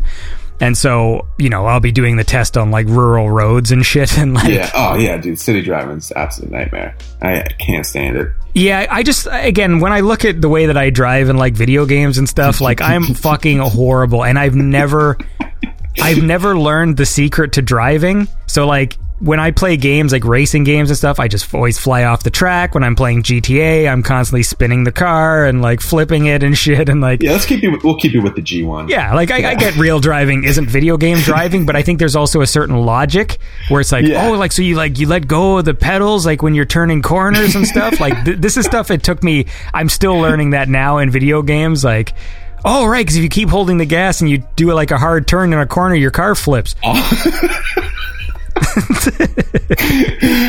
fucking physics, man. It's, crazy. I know it is. So I don't know, man. Like it's uh, it is what it is. Like, but Yeah. I don't. I mean, you gotta you gotta relax. Yeah. but that's the important thing. And if if driving around like with no music helps you relax, like that's cool. Yeah, that's like kind of cool. Well, well, thing is, once you have like uh, kids, you develop, I've, or at least I have developed a new superpower, which is you're just always tired, and so you don't really relax anymore. so yeah, so like I will sit in a chair, and if the chair is just slightly too comfortable, Yeah. even if I'm like, all right, I'm going to sit down and play a new video game I've been excited about, the second I sit in the chair, it's like, or you could just fall asleep for three hours. and then- then I do. that. Yeah, see, that's that's. I definitely want a kid at some point, but that's like I'm super worried about that whole the sleep thing. Is I just you know do you hear like nightmares, and they're like, oh yeah, I had to like they're like I'm trying. One of my friends was like they had to like. They're like, I have to go like sleep in like a different like room. Yeah, yeah. Oh, they were like, I'm on the couch. It's like, oh, it's just. I was, and I think about that. I'm like, I come home from work and whatever. I'm super tired. I'm like, if I had something screaming at me right now, like that would just be. Something. Yeah. yeah, well, that's what my friend. He's got a kid. He was like, you know, like eh, he he was uh, he, the way he's like a very uh, he's a dark sense of humor. He's talking. He's like, yeah, you know, it's great. Um, you just have this thing that just screams at you, and you don't know what that thing wants, and you don't know how to communicate with it, and it just continues to scream at you. Well, also, the thing is, I think maybe this is the experience for people who have friends with kids. Yeah, Is everyone needs the ability to vent. yeah, true, true. Which is why I sort of have sympathy for those people who bitch on Twitter and stuff because I, I do think that psychologically people need that, but I don't think you need to do it on Twitter. This is the thing I say all the time on the show, but I maintain my point is that people do not understand what social media is. Yeah. And it's like, I do think that you should be free to say things that you're feeling and that you shouldn't be judged or, you know, lose your job or whatever. But like that, you say that stuff in the context of having a conversation with friends or, you know, right. trusted individuals. But when as soon as you know putting it out on blast for Exactly, literally right. anybody to see. because I do think like people have you know complex thoughts and things that do need to be worked out, and I think you do need to say them out loud to work them out. The difference is when you're on social media, you're not just saying it out loud; you're saying it to the world. Yeah. And now, especially now, I think we're all pretty conscious that there's consequences for that, and so when people continue to do that behavior, is the stupid part. Like especially when. I'm watching, you know, these like YouTube channels and stuff who have been complaining about cancel culture for like five years, and they're still complaining about it now. I'm like, well, certainly if you've been aware of this problem in quotes for like five years, certainly you've learned to navigate it by now. Like Yeah. maybe don't say those things that get you into trouble. Like it's just, Yeah. but I mean, the point is, if you're friends with someone who's a parent, they need to vent, and they're only going to tell you The the things that suck, right? Yeah. Because obviously it's- pretty lame to hang out with your buddies and go like, like, oh, it's just a miracle. yeah, my Oh, kid did the fucking cutest thing, and it just fucking. I, I mean, I I don't cry, but Jesus Christ, he walked in, he drew a picture, and he's just like, "This is you, Dad, and you're my hero." And I just, ah, I just started tearing up. Like you'd be like, if I was your buddy, I, I, even though I understand that feeling, not that my kid's ever said that to me, he mostly just kicks me in the balls, but like, if I was with my friends and like I had a buddy who's just like, man, you know, this just just brings joy to my heart. I'm like, get the fuck out of here. fuck are you talking Tell me about? how bad it is, or get the shut the fuck up. Lame asshole. Happiness is some bullshit, man. Be pissed. Fucking, I'm gonna sign up for Twitter, and then and they'll come in there and just be like, Yeah. oh, okay, now I'm miserable. I've been I've been turned. But I tell you what, whenever I'm miserable, what I like to do is I like to listen to cool music. So Hell we're going to skip ahead to uh, November of 2018, where you put out an album called The Revenant, which I believe was reviewed very successfully by some other guy. But I'm going to tell you that here's a song that I think is cool, and it's called Familiar Streets by Crockett.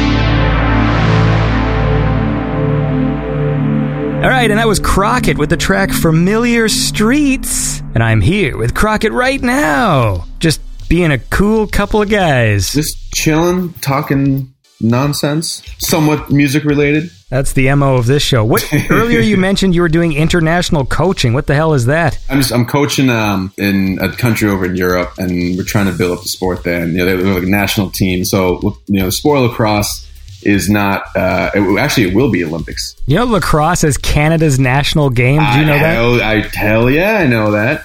Everyone's like, "Go, it's hockey." Like, no, no, no. yeah, are you on the west coast or east coast, Canada? I'm on the never eat shredded wheat. Uh, east, middle, like Ontario is the province that's like sort of in the middle of Canada. Oh, got you. Okay, But it, I mean, I mean, uh, Eastern Standard Time is yeah, my yeah, time yeah. zone. So. I got you. Yeah, well, dude, the, the Canadians are nasty. They all play in the box and stuff. They got. um Do you ever watch? Are you are you a sports fan? No, I mean, you can talk about it. It's fine. I'm not going to judge you. And I think that's one of the cool things with sport. It's sometimes for good reason. It gets the rap of like you know the rich white kids, New England prep school. But I think you know there's there's history with the sport. It you know it goes back to Native Americans and, and all this stuff. And I think we try to uh, keep that going as you know they talk about it as like the medicine game and, and all that. And and sometimes people do it and they're like super hokey about it. And it's like all right, relax. But we you know we, we try to keep, it's like we try to keep that and, and just acknowledge like where the sport came from. Yeah, and the and, and especially on, on some of the, the reservations, you know, playing the Native Americans, uh, it's a it's a pretty big deal. And some of those kids that come out are, if you ever watched college lacrosse, Albany had a set of siblings, and they were just electric. They were nasty. So like due to where it started in in North America and stuff, it's obviously much more cemented here. But it's you know it's a growing sport and you know, on the west coast of, of the us it's growing a lot. You know i lived out in san francisco for a little bit and a lot of people from the east coast move out there and they bring it with them. And so we're just trying to you know that's one of the things i think coaching wise for me is sport did a lot for me. I got to do a lot of cool stuff you know where i went in college was because of sports. And so we're just trying to you know bring that experience to somebody else. And, and whether or not it's you end up playing in, in college the lessons and, and the stuff that you learn from yeah you're playing the sport because it's fun but there's a lot more to it. And so we want to you know we're really trying to build it over internationally and, and get it going there. How do you get involved in this? Is this something you just get like recruited for? So a guy I coach with, they had sent out, and they were just basically looking for, you know, a lot of times it is, it's, it's people in the U.S. going overseas and and bringing their their knowledge or expertise, just because it's a super new sport in a lot of these places. Um, they're looking for uh, someone to head the program, at least from the U.S. side. And what's nice is, you know, there are people there that they're handling it too. So we have, you know, people that are over the ground. Um, When the hell do you do this? it's busy some long ass days. Um, that's why I haven't really been able to. I've been making a ton of you know musics, but yeah, again, teaching wise, like Wait, okay, so wait, do you do this online? No, no, we go over there. So he- yeah, oh yeah. Here, here's a funny one. When? So, so it's over Italy, and I go over, and it was February, so you know school vacation. So I go over there, and we're having like a training camp. We're meeting. We were in Turin, and we went over to Milan. We were meeting with a bunch of the different people over there, and um, it was it was a really good trip, and we got a lot. We generated a lot of interest. We kind of put on like a, a scrimmage, and people came just to like check out the sport you know that's it's so heavily dom you know football or soccer or whatever so heavily dominated over there. But it was really it was cool. Like there were some kids that were practicing and they like stopped and came over and we gave them sticks and they were throwing around and stuff. So that's like I, w- that's over the weekend. It's like a tuesday i'm flying back. So i'm in milan for a couple of days. I fly back. That saturday milan shut down. It was right before it was like right when covid was like getting big. Right. and I remember when I was flying in, my friend uh, who had landed earlier was like, "Hey, just a heads up, like they're taking people's temperature." And I was like, I got off the plane. You know, we get when you get to the airport, I got off the plane, and they had like the full hazmat suits and the the forehead thermometers. And I remember being like, "Oh man, this is like the start to like some like you know science fiction movie, huh?" And then like, oh, lo and behold, yeah. you know so it was like and, I, and it, it's you know it sucks i just we I had a zoom today with one of the guys on the team and we're going over some stuff and they're like back in the full on like lockdown again and i think for like the next couple of weeks so it sucks the, the music I was making actually because I was like bored as shit of the, of the lockdown, but it was I was like this stuff's kind of dark because it was like not knowing the end line or the finish line was like that was the worst part. Yeah. Like yeah we're doing this, but then like what the fuck? And I feel like now at least you know I, I think the states is with the vaccinations and stuff, but still it's like you know yes there's like kind of finish line, but like who knows what's gonna happen? So I don't know. in the early days uh, of the pandemic, I was I had ang- a lot of anxiety because it really felt like oh fuck, Yeah. like this Yeah, is really fucked up. And now I'm just sort of used to it. So every time they like announce a new lockdown, I barely notice. yeah, oh shit, okay, I'm gonna go to the store today. it's happened like twice here, anyways. Where like and they're doing it again, like oh they're issuing another stay at home order. I'm like okay, you know, like yeah. I just like all right, I'll just play some more video games and I'm gonna get a little bit better with Scorpion. You know, I've actually like won some online matches in Mortal Kombat. I'm like, holy shit! Like, oh a- my god, you do fighting games online, well, no, but I just did with with Mortal Kombat. dude? That is like just blood pressure through the roof. I can't handle like any any of the fighting, like fight Street Fighter or Super Super Smash Bros. Here's my theory, and I wasn't an N64 guy. Here's my theory on Smash Bros. Like I could start playing Smash Bros. and play it like all day, every day. And I will still never be as good as someone that like grew up playing Smash Brothers. Anytime I've ever played online fighting, like I don't really play online anything anymore. Like Yeah. even if I play like a shooting game, I just get smoked, and like you know, Yeah. um, uh, Mortal Kombat, I'd get smoked too. But I've literally been grinding away at just playing as Scorpion in this thing. Yeah. because there's so much to unlock in the game. So I've just been grinding and just playing a scorpion. And so when I actually went online finally, they were pitting me with people since I never played. So I, I guess they're they're pitting me Oh, with other people who suck.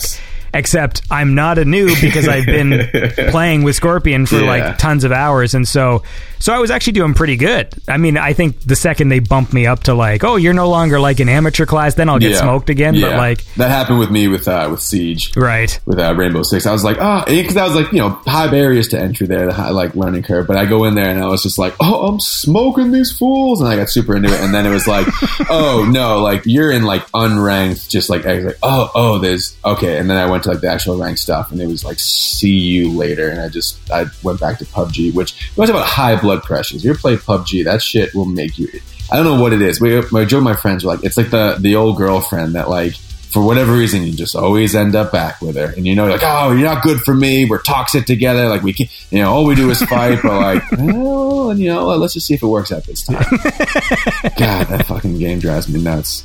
That's what I use Twitter for. I, you know what? I'm part of the problem. I go on Twitter and I bitch about PUBG. well, and I just vent because I'm like, someone needs to hear this. no, I get it, man. Hey, look, it's okay. Like venting is uh, is an important thing. Yeah, no, yeah, we definitely need that. almost as important as listening to cool music. So, how about we uh, listen to a track from uh, one of your latest releases? I guess there's a, technically a single, but like I'm, I'm talking about Interference from February 2020. Actually, this album kind of had a different sound. You're kind of going sort of like chill wavy a bit with this one. Yeah. I dug it. It's a, it's a cool album, and uh, this track is a cool track, and it's called uh, Decoherence by Crockett.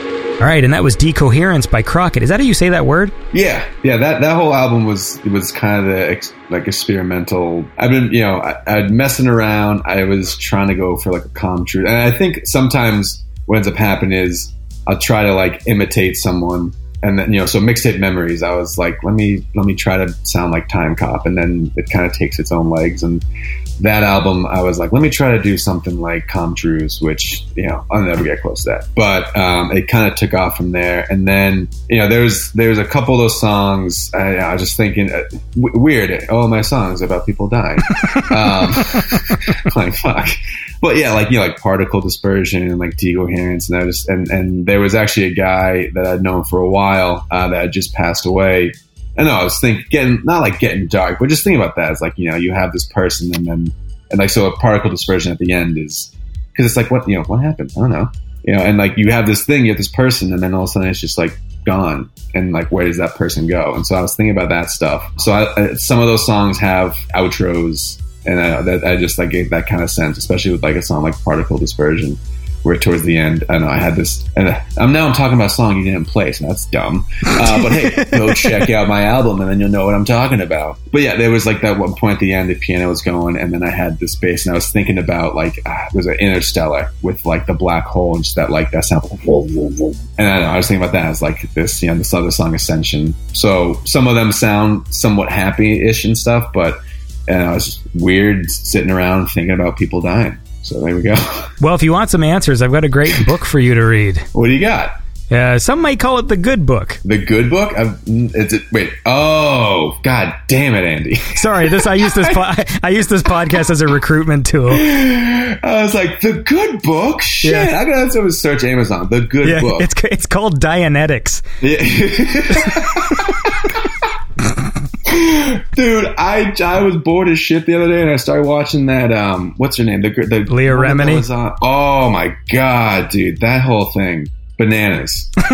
and yeah, I was like, shit, man, I've been really missing out. I should probably go check these people out. Yeah, yeah, yeah. Talk about a recruitment tool. Yeah, man. Yeah. So, and you know what's you know what's fucked up? In Like right in class, we're, we're doing Semitic faith, and we're we're starting uh, we're doing Christianity next week. So I should have known the good book. Wait, what? Yeah, we do uh, we do like Middle East and Semitic faith and stuff in uh, in class. So we just do kind of doing the history of Judaism, and then we get into Christianity. So Wait, so so you're like, what do you call the teacher who's like the homeroom? Is that you? Are you a homeroom teacher? No, no, no. I teach history. Oh, okay, okay, okay. Gotcha, gotcha, gotcha. Yeah, okay. no, no. I'm not. Yeah, I'm not. I'm not like a Catholic school or anything. It's uh, it's just like in the curriculum. You know, we do different regions, and it's kind of like a, it's like a world history, but you know, we'll, so we'll do India, and we learn, but it's kind of like a, almost like a world cultures. So yeah, this uh, we're, we're in the Middle East, and we're doing the history of the Semitic faith and stuff. So there you go. That's super boring for my hot grade. It's sick.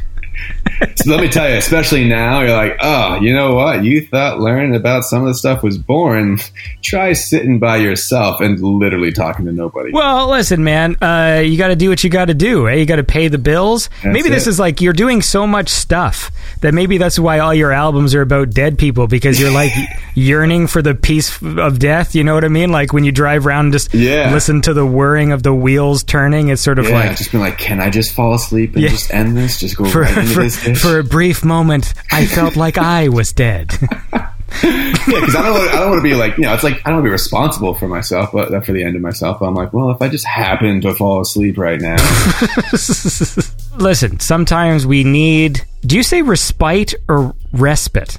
that I don't. Neither. I don't think I've ever. Yeah, yo, respite. Yeah, if you're like, yeah, you need like, yeah, respite, respite, respite. This was a big deal. I remember talking about this years ago because when they did um, Metal Gear, because Metal Oh. Gear Solid was awesome, and then when they Fucking did. Metal Gear Twin Snakes, they remastered it, but then they had the original actors come and re-record the dialogue. Yeah. And Cyborg Ninja read the line differently, and in the first game he said respite, but then in the next game when he re-recorded his lines, he said respite, Yeah, fuck that game. and I fucking. no, can't have that. you do a good. You do a good Metal Gear, by the way. Metal Gear. I can't remember what show. it was. Yeah. Oh, dude, I, have, oh, I haven't done that in Oh. decades. That that game rocked. That was one. That we got the. We it was like I think we like would just sit there and just try to be. That's when you get the red bandana and you get the stealth camo and stuff. And actually, the only way it could beat Psycho Mantis, I had to like cheat and I we went and bought one of those like turbo controllers. So you just hold down square instead of having to, whatever was square or circle instead of like having to tap it. That was the only way you could beat him. but I was like, I'm not fucking going down to this guy. He's wearing like latex. Yeah, that, that fuck that game was awesome. Yeah, it's so sick. I, I I still firmly believe though that Kojima sort of coasted for the rest of the time on people's love of the first game because his storytelling got so convoluted, but people always Dude. still look at him like, "Oh, he's like this genius of video game storytelling." I'm like, Yeah. The story of Metal Gear is the most convoluted nonsense. And really, the first game, the one that everyone loved, one of the first like cinematic games I ever played where it felt like, oh, this is like a movie, like Yeah. serious voice acting, and the story was really adult and serious and stuff, compared to like, know, Banjo Kazooie in there. yeah, which is awesome. Banjo Kazooie is awesome. But like, when I think back to the Metal Gear, it's relatively simple. I mean, it's still weird. Like, there's obviously like Psycho Yeah. Mantis is weird, and like, there's a lot of weird things that happen. But you're like, oh, I can get behind that. Yeah, it's nowhere near the convoluted mess of the sequel. And then you go in. What was the second one? The Patriots or whatever. The the one with Raiden, and it was like I was like, what the fuck uh, was going on? As I get older, I, I'm learning very my very specifically what I like and don't like, and it's taken me years to sort of figure it out. Like I just so there's just things I just know about myself now. Mm-hmm. I know that I don't like unrealistic body proportions on characters. It just bothers me. So when I play like shooting games or whatever, and like if the character designs have like big hands or big heads, things like that, I just instantly don't like it. So no Final Fantasy back in the day for you with the like weird ass fucking giant legs. Well, it's, it's slightly different because it, you know, like older games get a certain Yeah, yeah, pass yeah. because of things, but like when it, nowadays you can do whatever you want. yeah, that's true. So every creative decision visually is a, is a choice that's being made. It's no longer dictated by the uh, you know the the system specs or whatever. It's just like, well, Yeah. if I waste too many pixels on the body, then whatever. so I have such a specific set of criteria now, but one of them is, and it kind of goes for movies too. I fucking hate sequels where they swap the lead.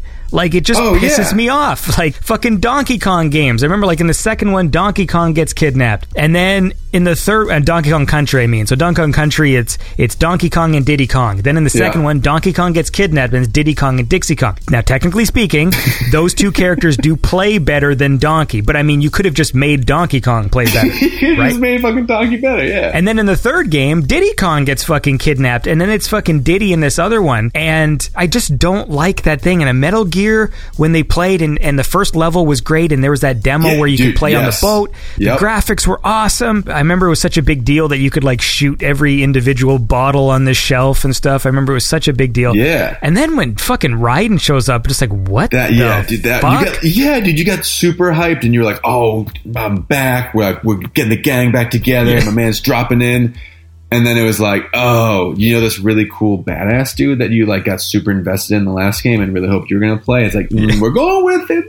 He's a bit of a teen angst. He's a little, you know. Yeah, he just fucking sucked. And I know they Yeah. tried to make him cool by part four by making him like a cyborg and shit, but like, just Isn't that great? They're like, oh shit, uh, uh, it's like robots, and like, oh, all right, that makes up for all that fucking whining you were doing. I love when games do that. I remember like Mortal Kombat 2011 because they had all the characters from the classic games, but they're like they're redoing them with new costumes and stuff. And like they had this character called Stryker in Mortal Kombat 3 who was the riot cop who's just this fucking douche in like a blue shirt with a backwards baseball cap. That's seriously the thing. And it's just like, why is this guy in the same game as demons and like all these other And so they tried to do like, oh, they put him in like SWAT gear and like tried to make him look like a cooler character, but it was still like, yeah, yeah. ah, you fucked up. Like this guy should not be anywhere near this game. Like, why is this guy in here? So Yeah, I played. Uh, did you like the? um So I guess back to Koji. I didn't play like the last ones, but I saw something. They were basically like it seemed like he was just like give a middle finger to everybody on the way out. well, I still, I've been told that Metal Gear 5, Five rocked. I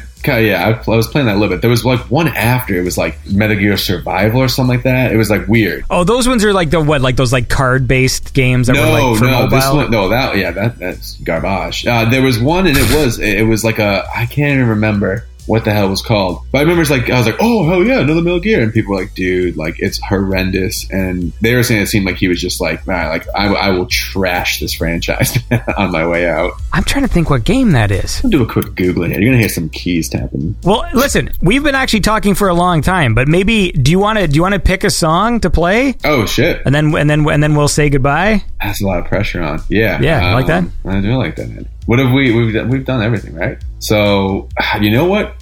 How about this, Andy? Hmm. I send you one that's that uh, got played that's unreleased. Well, it's done. It just hasn't been like put out anywhere. Sure, man. There we go. So this one is uh, it was actually Better be good. it, I know, right? And like, look at it. Gonna end the show on a dud. Is this goddamn trash? this was actually one. It's like weird. I'll have stuff that like doesn't fit. Uh, so like City of Ghosts was actually songs that didn't fit uh, the heist. Or I was just like, I have enough songs on the heist, and I'll have them on my hard drive, and then and then I'll kind of pick them back up like after a couple months go by. And so there were some bun- couple projects that I just didn't feel like fit mixtape memories. So that was what like twenty. That was like four year, five years ago.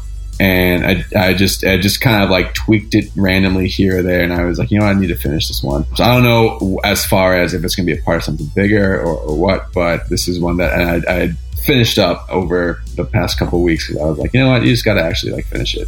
So there you go. There's the tease. It's not much of a tease. Like, yeah, there was a song that wasn't done, and now it's done. So here you go. What's it called? Oh yeah, I barely knew it. It was uh, so actually I finished up a quarantine, so it's called Conversations with Myself because I live alone, so I was literally just sitting in my apartment completely by myself, and as you said, like you know, a little bit of anxiety what was going on.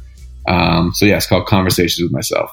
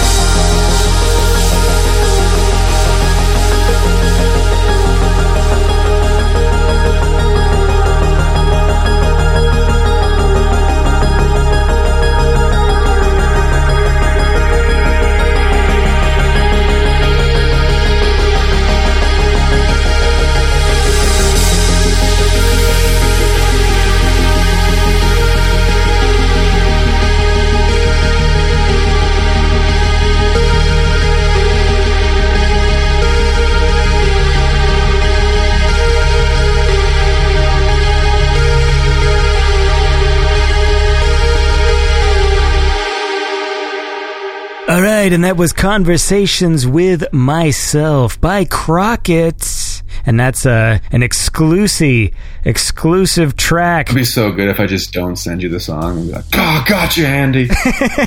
well, if you don't send it to me, then the audience just heard ocean sounds for five minutes because I'll just I'll just dub Yeah. those in. But look, anyway, uh, we got to wrap this up. That's it. Yep, we got work tomorrow. Gotta get snoozing. Yeah, no. Uh, thanks for having me on. And, and you know, all jokes aside, I was you know I've been listening from when I first started getting into music and stuff. So I was really pumped to be able to come on and have a conversation with you. Yeah, man. Well, it's a good time. You seem like a cool guy. Yeah, I'm all right. Yeah, so- Give me some closing remarks from Crockett. I'm glad we got to get on and, and, and talk. I don't know, closing remarks. Keep an eye out for stuff that may, may not get- I don't even know. Hmm. So I have, I have, I told you, the one movie project that I'm hoping works out. There was another one that I'm not really sure what the status of it is, but I basically have like an album's worth of pretty much almost finished songs that would be more of like an outrun type of album. And I was like, eh, I, I was going to put out like another album. And I was like, let me sit on this because I'm, I'm not really the person that can just sit down and write stuff sometimes. So I was like, let me have like some stuff. So at least I have something to go off of. And I'm not really sure what that is. So I might have a new out, outrun album and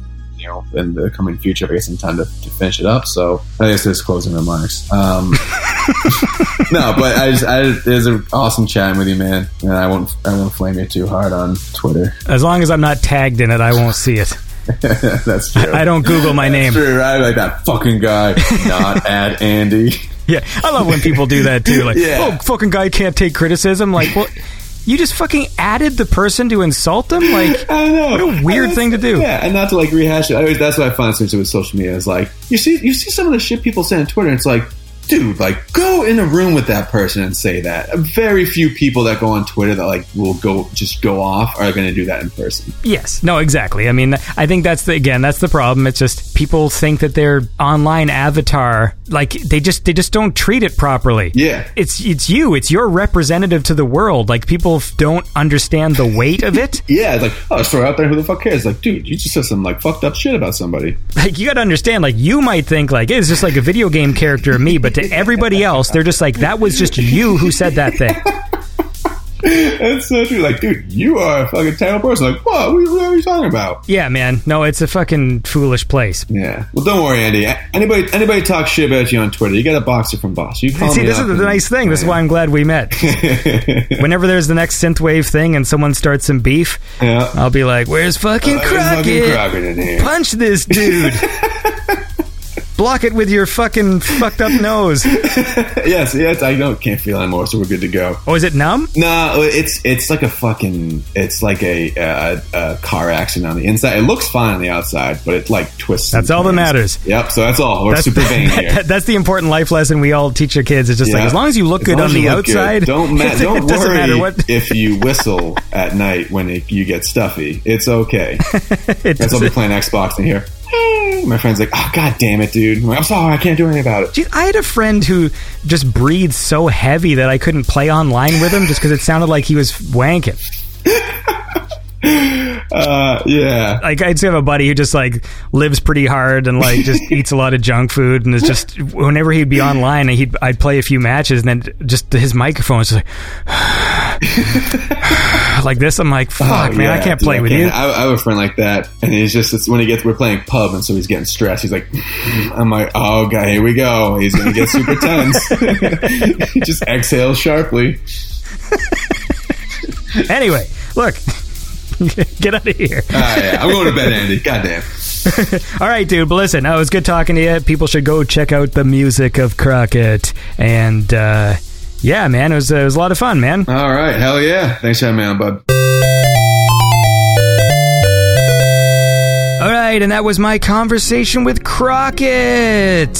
And I hope you enjoyed that. That, of course, was brought to you by my awesome Patreon supporters. Uh, in the $15 club, we got Hemp ML and Prophet of Jupiter. Then there's Mads Baron Christensen, Skywolf, Retro Serenade, and we will never forget the immortal Chrysalia Lane. So, look, I'm going to be busy over the next few weeks. I'm recording lots of interviews that we're going to be airing over the summer. I got some good shows planned, so hopefully you all enjoy those and possibly even some more Andy Spaceship as well. As you all know, it's been very difficult with the the kids at home and stuff to uh, film Andy spaceship, but I do have uh, some fun plans that uh, we're going to be doing with that. So that's all coming up. And uh, for all of you out there, I hope you have a lovely week and tune in next time to Beyond Synth, the best synthwave chat show there is.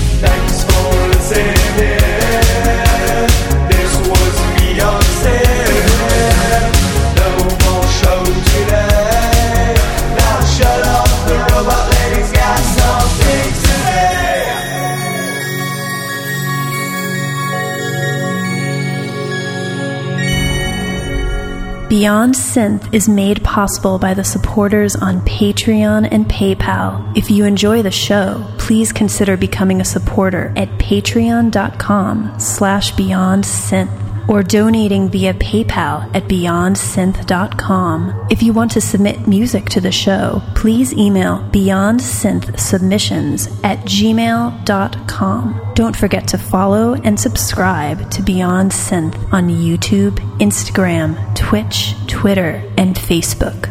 May the Force be with you.